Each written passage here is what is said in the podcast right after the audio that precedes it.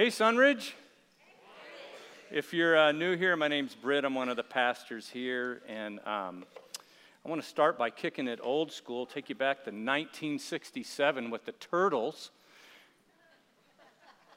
Awesome band name, but uh, so just if you're if you're not 50 yet or whatever, just bear with me here and just let an old man dream his dreams. But um, you know, the band The Turtles came out with a song called So Happy Together in 1967. It actually bumped a Beatles song, uh, Penny Lane, from the number one spot, and it held, So Happy Together, held that number one spot for, for many weeks.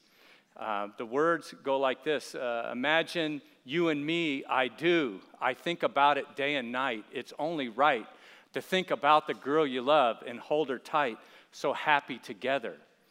And then the chorus. Can we all sing along? I can't see me loving nobody but you for all my life.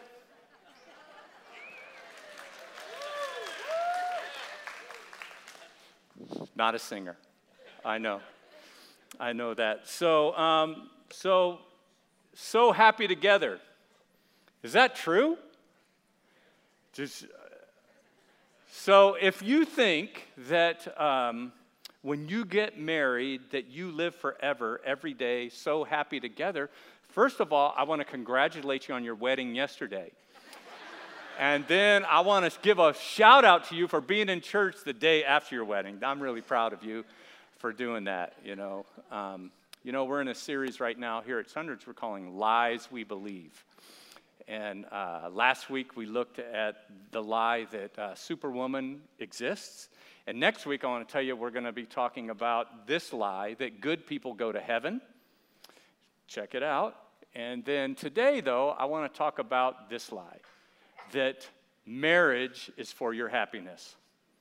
Aren't you ready to be so encouraged? And that's like, what, what is this crazy person talking about? Singing old songs and talking crazy talk. Um, you know, that lie, I think, has perpetuated a lot of uh, misconceptions in marriage, and um, it's put people unnecessarily under a load of guilt or thinking that somehow there's something wrong with you. And the flip side of that lie is for the single person who goes through life, especially I think in the Christian community, it's like, I'm not going to be happy until I'm married which is the other side of it, right? But before we jump into this topic, I just want to I want to talk to people that ha- you have a divorce in your uh, history, or you know maybe you're just in the middle of a real real big struggle in your relationship. You know, I want to let you know that I'm kind of caught in between here, between trying to help all of us move forward in our relationships, but I don't want to do that by hurting anybody that's experienced a divorce or is in the middle of that. So uh, right, right out of the gate, I want to just say that, you know, in, you know, statistically in America, about half the people um, who are, uh, you know, of marrying age are divorced, half the population. And so that means that in our audience, it's likely that about half of us have gone through a divorce. And maybe when you did, uh, people pounded you with Bible verses like God hates divorce, Malachi 2:16. Which is actually true. God does hate divorce. But you know what? People do too. When when Malachi said that, I think he's really echoing not just what God thinks, but what most of us think. That, that divorce is really painful. And if we at any have any choice in the matter, we would just as soon avoid it. But the truth is, we experience it because we're broken people, we live in a broken world. And because of that, um, you know, God bless you. Uh, some of you are divorced. It's just the result of the brokenness that's in the world. And I want to let you know that it's not my job or any other pastor's job here to try and figure out what happens in your house. There's no way that we could pull all of that apart. That's up to a counselor and, and your engagement. I leave that to your conscience and what the Holy Spirit is doing in your lives. We recognize that there are people here that are divorced. And what, what I want you to know as we move forward in this is we stand with you. wherever, wherever you're coming from, and by that I mean we as a church, myself as a pastor, and our staff and our elders, if you've gone through a divorce, we stand with you. If you haven't, count yourself really fortunate because half the people have. And all we want to do today is help you from wherever you're starting from, whatever your situation is in this moment, to take the next best step forward toward God. Um, but we, we want to talk about some things that hopefully will prevent, if you had a divorce, maybe prevent that happening to you in the future and give those of us who are currently married or thinking about getting married to have the right perspective of what God is doing through a relationship called marriage and for all relationships for that matter. So here's the, I, have been a little tongue in cheek with you on this title that marriage is uh, for your happiness, that that's a lie. The, the, the truthful, the most truthful and accurate statement here is this, and this is in your notes. The lie we believe is that marriage is entirely for my happiness. Marriage is entirely for my happiness. And that, that philosophy bores its way into our marriages and every other relationship and gives us the perspective that relationships exist for me and for my beck and call. There's much more to it than that. So, the best way, we said last week, to refute a lie is with the truth. And I want to again echo uh, Paul's words in 2 Corinthians chapter 10, verse 5, when he said this We demolish arguments and every pretension that sets itself up against the knowledge of God, and we take captive every thought to make it obedient to Christ. In other words, Paul says that there, there are cultural uh, philosophies that come forward, there are things that we hear over and over again, and they are lies. And we, we fall into believing them for, for many different reasons. We're deceived. But yet, we can refute those lies with the truth of Jesus Christ and his teachings and the Bible. And in, in so doing, we demolish those lies. Those are Paul's words. And that's exactly what we're going to do today in this lie that marriage is entirely for my happiness. Now, as with last week, every lie has, you know, the essential lie, and then it's the, der- the derivatives of that lie. So we're going to look at four lies today. You guys ready for that? Can we do this? Or maybe we should just say amen and go home. I don't know. I should never throw that out there. Not till we take our offering, then you can leave. okay, so lie number one is this if the relationship requires hard work, then it must not be right for me the relationship requires hard work, then, then it must not be right for me. I mean, let's just say up front that relationships can't be all work, right? But often they are. And when we, when we believe the lie that because I have to work at my relationship, uh, then, the, you know, it must be wrong for me, then that, that causes us to quit unnecessarily a relationship. It causes us undue pain and anxiety and it causes us to move on from things that God is doing in our lives through that relationship. It has, it has different versions. Uh, it could be um, in the heat of the moment, in the middle of a conflict, you say, I must have married the wrong person because this is work. So therefore, it must be the wrong person. Um, and, you know, it can get even worse. In the middle of that, having tension at home, if our focus isn't right, someone else gives us attention at the gym, in our office, um, at your church. And then we start to think, that's the perfect person for me. This is stressful. This, there's, there's tension in this relationship because of the wrong person. But this other person is like perfect for me. And so if I just leave this relationship and jump into that one, it's going to be beautiful. Uh, and then there's probably a milder form of this lie that basically makes you think when you're struggling in your relationship and you're starting to spark a little that, you know, um, there's something wrong with you, like we're not normal. The truth here on this lie is that all close relationships are work. All close relationships are work. And closeness here is defined by obviously a commitment a vow in marriage that makes you close. It could be blood your family. I mean, if your family, your family, you don't get to pick your family, so you're close there. Or maybe you're just in proximity in that relationship. You're connected at your church, in your workplace, on a team, in some other kind of a group. That's, that's your circle. And so you are close by that way. So, any close relationship that you can think of that's gone on for any period of time, can you think of, like, is there any one of them that pops to your mind that you've never had any tension or conflict? Probably not. Because all close relationships are work. And all close relationships eventually experience conflict. Uh, when I was in college, one summer I got to spend the summer in an apartment with my two other best buddies.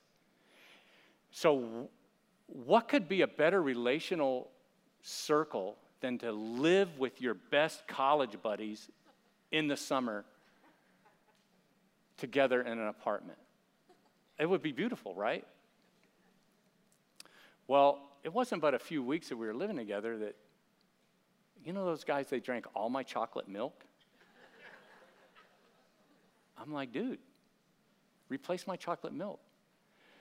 Um, and then, like I, this kind of reveals like some problems I have with myself, but uh, I know it's hard to believe. But um, they came home late one night. I was upstairs in bed, but you know, I was right near the, the stairs, and they were eating cereal, probably with the milk I bought, but and they kept clanking their spoons on the bowl, and that's a thing for me. It was driving me crazy. Clank, clank, clank, and then they're, I could hear them smacking their cereal, and so like I yell down the stairway some unchristian thing about what they were doing. What am I saying? It's like if you're in proximity to other people, you're going to have conflict. If that wasn't true, why does the Bible put so much emphasis on our need for relationships, yet address so many times the, the conflicts and how to address them and how to deal with those tensions, those interpersonal tensions? Let me, let me show you a few. Uh, in Paul's letter to the Ephesians, chapter 4, verse 2, he says to be completely humble and gentle, be patient, bearing with one another in love. Do you know what it means to bear with? To put up with. If, if that's not necessary, why would Paul take time to write that? Later in that same chapter, he takes it another step further in verse 32 and he says, Be kind and compassionate to one another, forgiving one another, just as Christ forgave you. So, first I'm bearing up, bearing, putting up with, and then I'm forgiving. And, and then he matches those two together in Colossians 3.18 or 3.13 when he says, bear with each other and forgive whatever grievances you may have against one another. Forgive as the Lord forgave you. So many verses, so many words from the Apostle Paul, from Jesus, that address that interpersonal conflict that is just a reality of being a human being. In fact, Paul writes in 1 Corinthians 7:28, he addresses specifically the marriage relationship. Those who marry will face many troubles in life. Amen. All committed relationships are work. Sometimes they're hard work. And sometimes marriage is very hard work.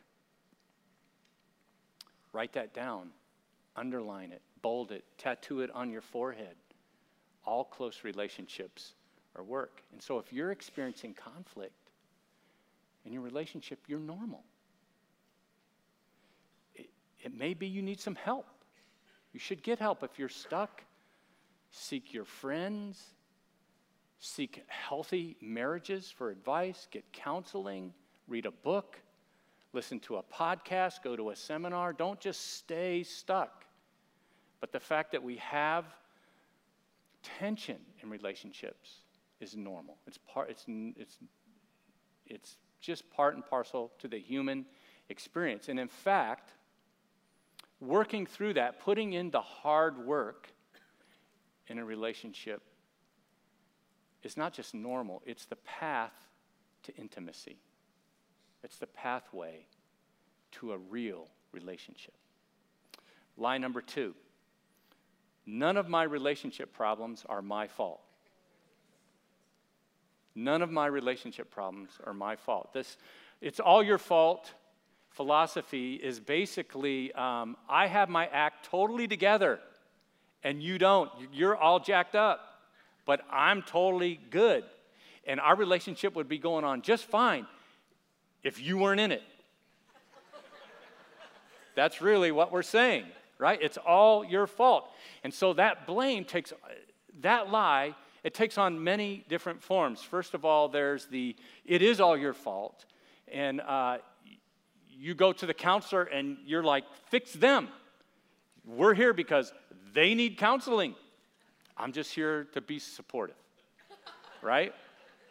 That's one version of it. Another one is, it's kind of like it's about the percentages. It's like auto insurance. The magic number is 51, right? You got to get to 51% in an accident, and then their insurance pays. And so in the conflict, what we're trying to do is just negotiate up to getting them to, to accept 51% of the blame. And if we can get it, then we're like, we're out. It's all on you. You pay up.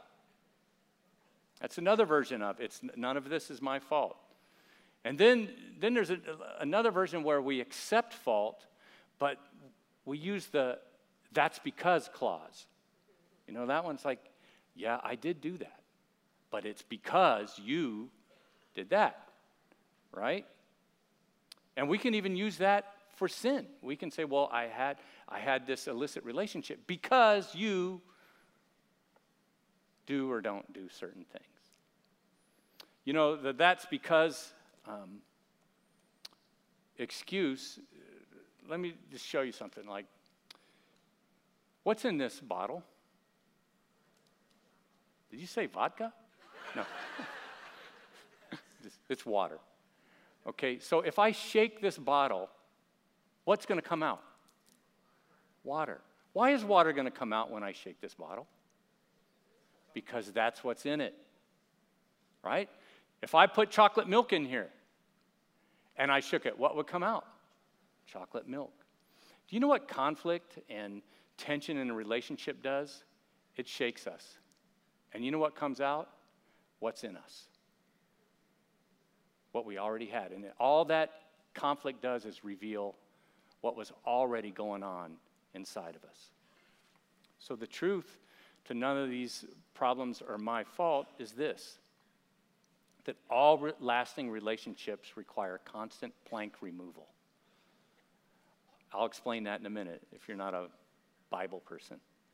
All lasting relationships require constant plank removal. You see, we don't have relationship problems, we have problems that we bring into our relationship.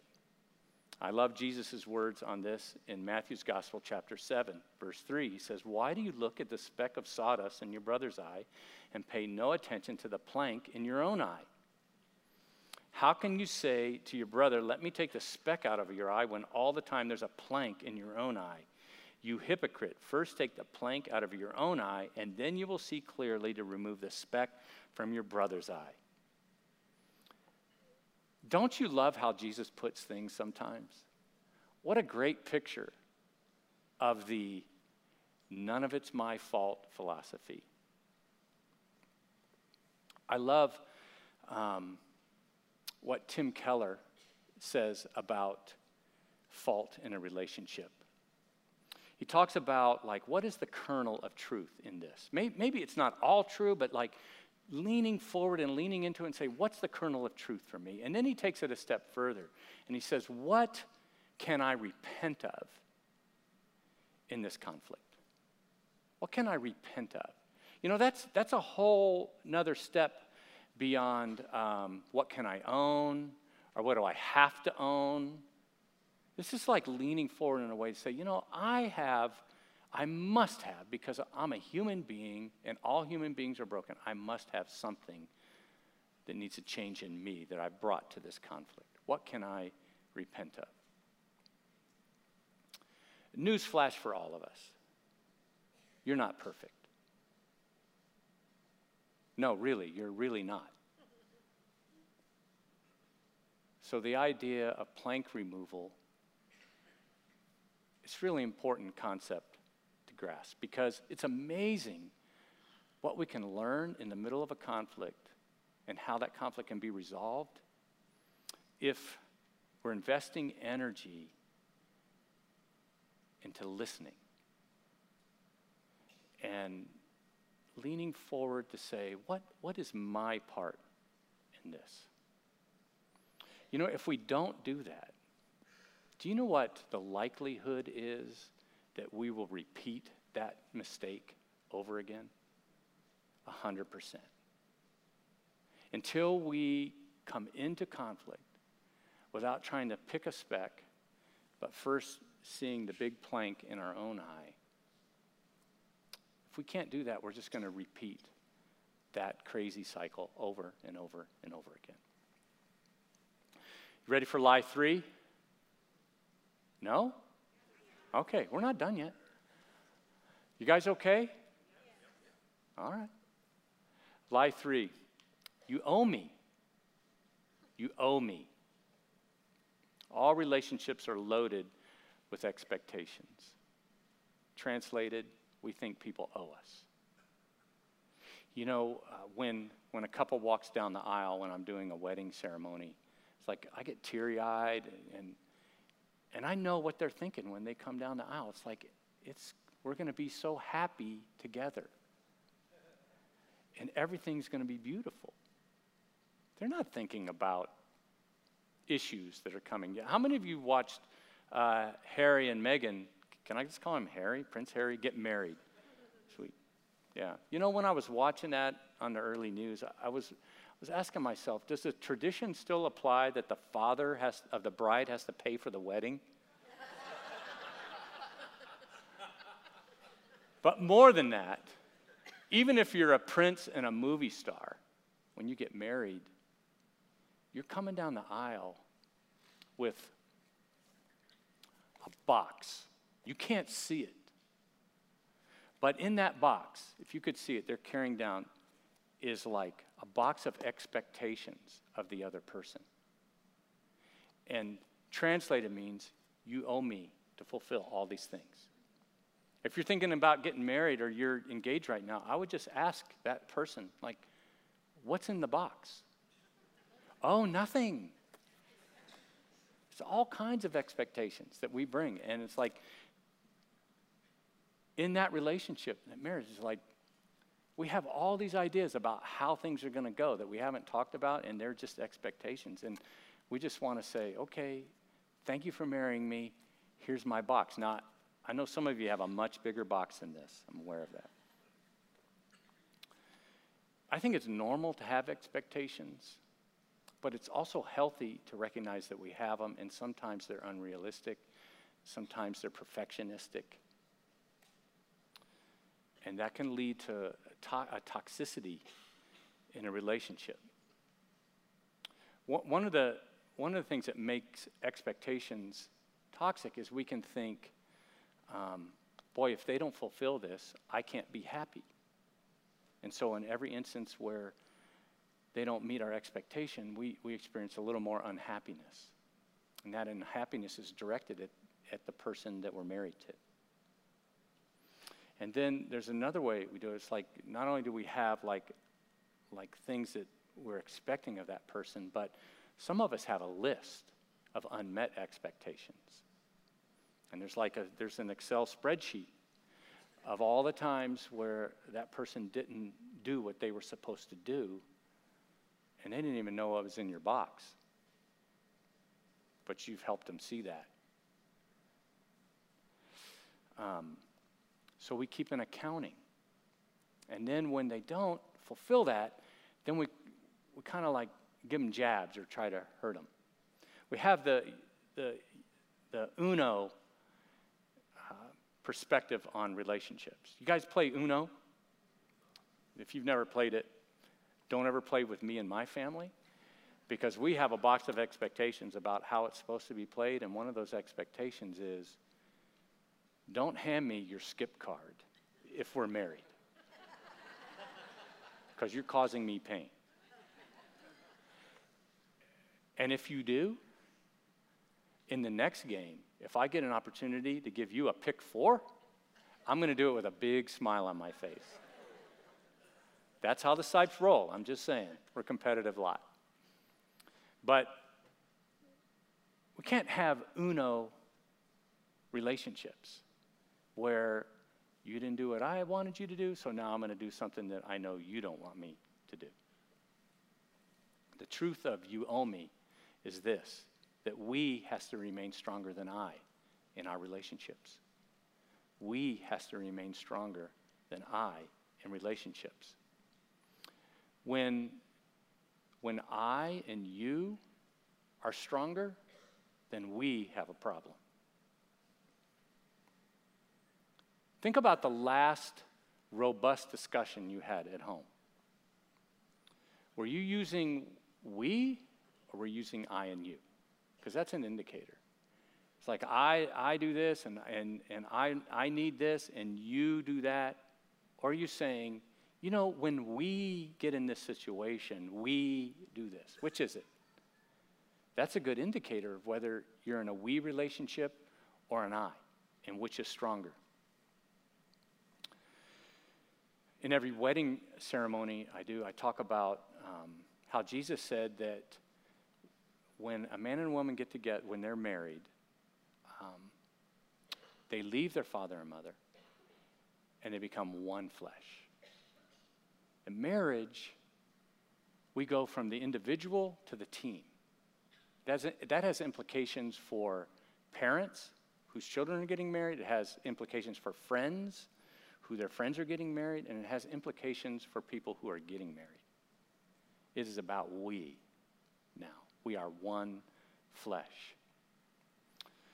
Paul said in Philippians 2 4 that each of us should look not only just on our own interests, but on the interests of others. And essentially, what he's saying is in a relationship, we can do this, and each of us fighting to serve one another and to support each other, or we can do this, where each of us is trying to gain the upper hand and fight to the top. In Colossians 3:12, Paul writes, "Therefore as God's chosen people, holy and dearly loved, because you are loved by God, and you are his child, then clothe yourselves with compassion, kindness, humility, gentleness, and patience." In other words, in your relationships, reflect what God has done for you and the nature that God has brought to you through the redeeming work of Jesus Christ on the cross. And ultimately, we have to ask well, who, who really, when it gets down to it, who meets our needs? In Philippians 4:19, the apostle Paul writes, "And my God will meet all your needs according to his glorious riches in Christ Jesus." I know that, that relationships have a dynamic and there are expectations. But if we put our expectations like in a box and just constantly have the perspective that someone owes us something, not only does that not accomplish what we want to accomplish, it will actually do the opposite and drive that person into like this drudgery of just trying to stay off the bad list part of the relationship. And it is not reflecting the Christian experience of who God has made us to be and the changes that He's making within us. See, relationships aren't business transactions. It is, there isn't an accounting system and says, okay, I did this for you, you do that for me. And relationships aren't really uh, a supervisor talking to their employee with a work improvement plan. This, here's how you can get off the naughty list. That's not what, what marriage is. It's a partnership where we are one and we are working together for how God is changing us. We're going to talk about that. If you want we to be more a part of your relationship, then meet each other's needs as best you can without keeping score. Help each other out because it's the right thing to do instead of using what you do to manipulate something out of them. Do things for others because it was your choice to do so and nothing is owed to you in return. And be grateful when someone is loving and helpful to you and accept it as a gift from them. Last lie. Lie number four I shouldn't have to change. I shouldn't have to change. How many of you know the cartoon Popeye? Remember that? Do you remember what he used to say? I am what I am. Anybody with me there? And sometimes we say that, right? It's like, I am what I am. You can't change me. And some of that is true. I'm not like discounting the, the individuality and the uni- uniqueness that God uh, makes us with. But you have to ask the question what about me, that I am what I am, isn't so hot? And maybe it needs to change.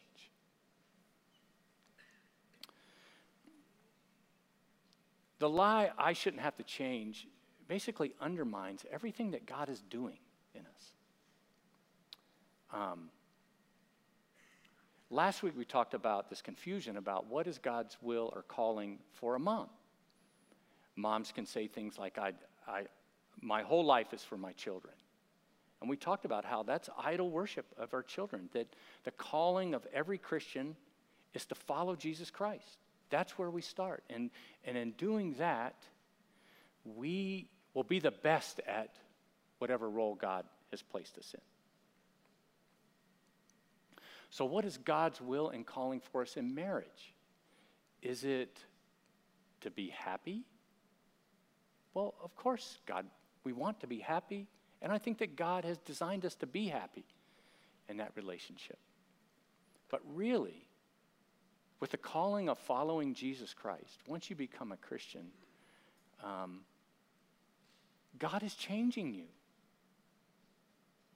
We, we receive Christ in faith and we are saved, and there's no performance attached to that, there's no, there's no conditions on that. God's grace is free and received through faith in Jesus Christ. If you're not a Christian, to become a Christian simply means to place your faith in Jesus Christ. But God doesn't say stay that way forever. He loves us too much to leave us that way. And from that point forward, God is transforming us into the image of His Son. In other words, this life lived, God is inspiring us. He's bringing circumstances. He's working on us to shape us and mold us to make us more like Jesus Christ. And that requires change. God is constantly changing us to make us more like Jesus Christ. The truth is that relationships are all about change. We can't say you can't, you know, I should not have to change because that relationship really is designed to bring change. In fact, it's part of God's entire plan through relationships. Proverbs 27 17 says, As iron sharpens iron, so one man sharpens another. The imagery is there that relationships hone us, they're making us more like Jesus Christ. Sometimes that, that's a little bit of grinding, a little sharpening of that edge. And change is part of growing as a Christian, as we already mentioned. But uh, Peter's words in his second letter chapter 1, verse 5 For this very reason, make every effort to add to your faith goodness, and to goodness, knowledge, and on it goes. It's like you start with faith, but God is changing us. There's growth to be had, but it requires that we stick with it. James 1 4, let perseverance finish its work so that you may be mature and complete, not lacking anything.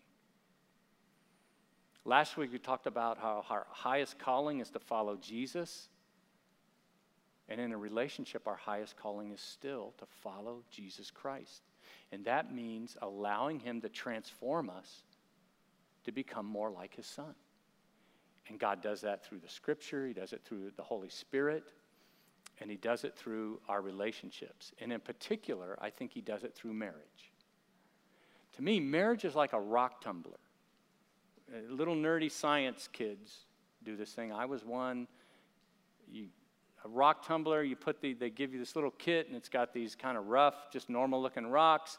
You put them in this little drum and you put a little grit in there and some water and they tumble around for weeks and voila, when it's done, those, those stones are rounded and polished. And marriage is a relationship, a change environment in which we're put in a tumbler together.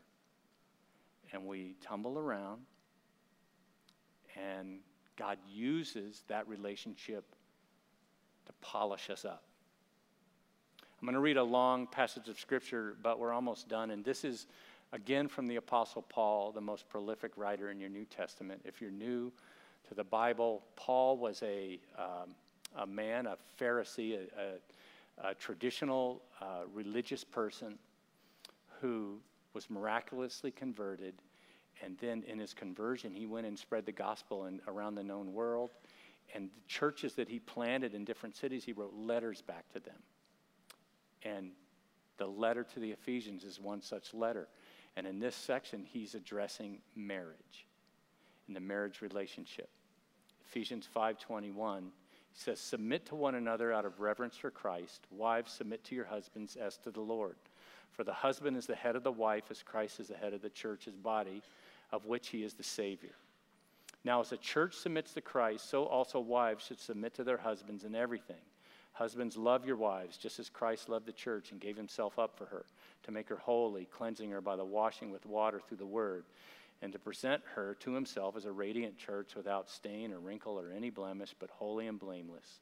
In this way, husbands ought to love their wives as their own bodies. He who loves his wife loves himself.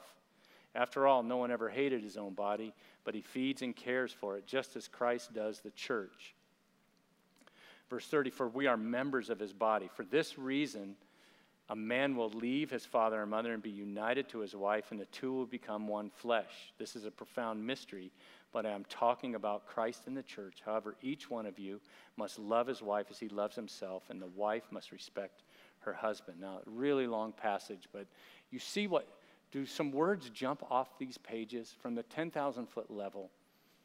Paul talks about in all relationships we are to submit to one another, that we serve one another, that we come underneath each other. And in this situation in Ephesus, he gives special emphasis to whatever was happening in the church there, in particular to the wives. We don't know why he singles them out. It's a continuation of his initial thought that everybody submits to one another, but he specifically says this to the wives. And then to the husbands, he says, You got to love your wife like your own body, and like Christ loved the church. So, does the idea of serving somebody more than yourself and loving somebody more than your, as much as you love yourself, and to love that person like Christ loved the church who gave himself for it, does that sound like change to you? Does that sound like change is going to be required in that process? Yes.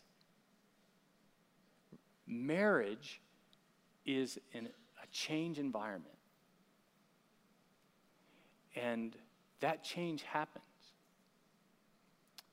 through, and cha- the change is made in us that we serve one another and we love each other. And the, the picture here is even change.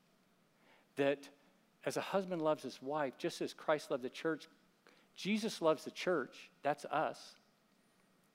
And he gave himself for it. And the process, as we mentioned, is he's the imagery here is he's creating a beautiful bride.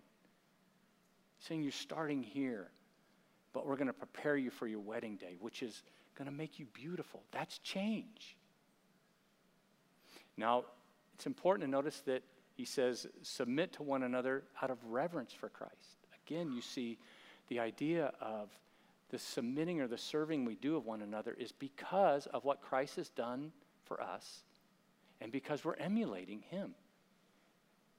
We, we don't serve them to grind it out or we don't serve them to get something back. We serve them because we're fulfilling what Jesus Christ has asked us to do and has done for us. And then in loving one another, we're to love just as Christ loved the church, which is the ultimate sacrifice. Serving is all about change. And loving requires learning one another. And I love to surf. But if I love to surf, it requires that I learn how to serve. And so, in loving one another, we're constantly learning from one another. And God is changing us through that relationship.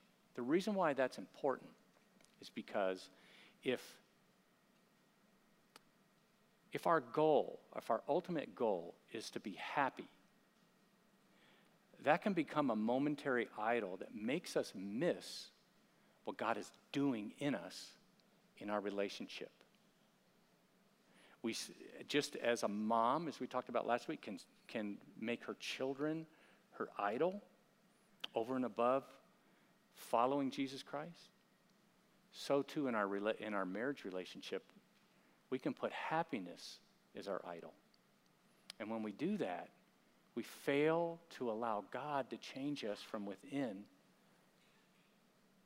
because we have our priorities messed up. We're pursuing happiness instead of Christ likeness. The problem for all of us, I think, is that when we, when we put our, our, in the moment, our personal pursuit of happiness over what God is doing in our lives, then we're missing out on what God wants to do,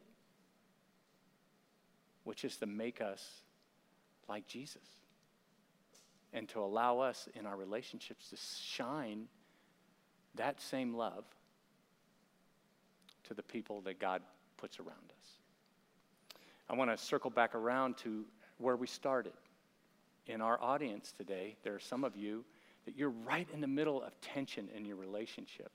And I would just say to you, consider the things that we that we've talked about today and maybe change your perspective to the truths that we've talked about and put allowing Jesus to form Christ in you over and above your happiness, your momentary happiness. If you do that, you will ultimately find the happiness you're looking for. Some of you are in a great place in your relationship, and you know, like this is just a tune up for you. And I would say to you, it's like take what God has given you as a gift and not only be grateful for it and enjoy it and drink it in, but also use what you've learned to help people who are in the middle of tension or struggle. Because you've learned some things. If, if there's brokenness in your past, God's grace is far more powerful than that. In a moment, we're going to sing um, these words uh, that I think apply so well to what we've talked about about give me faith, God. Let make the changes in me. And so uh, I'm going to pray, and the band's going to come out, and I would just say, let the words of this song be not just like a wrap up to the song, let's get to the final close and let's get out of here, but, but make the words of this song a prayer in reflecting on the relationships that God has placed you in. Let's pray.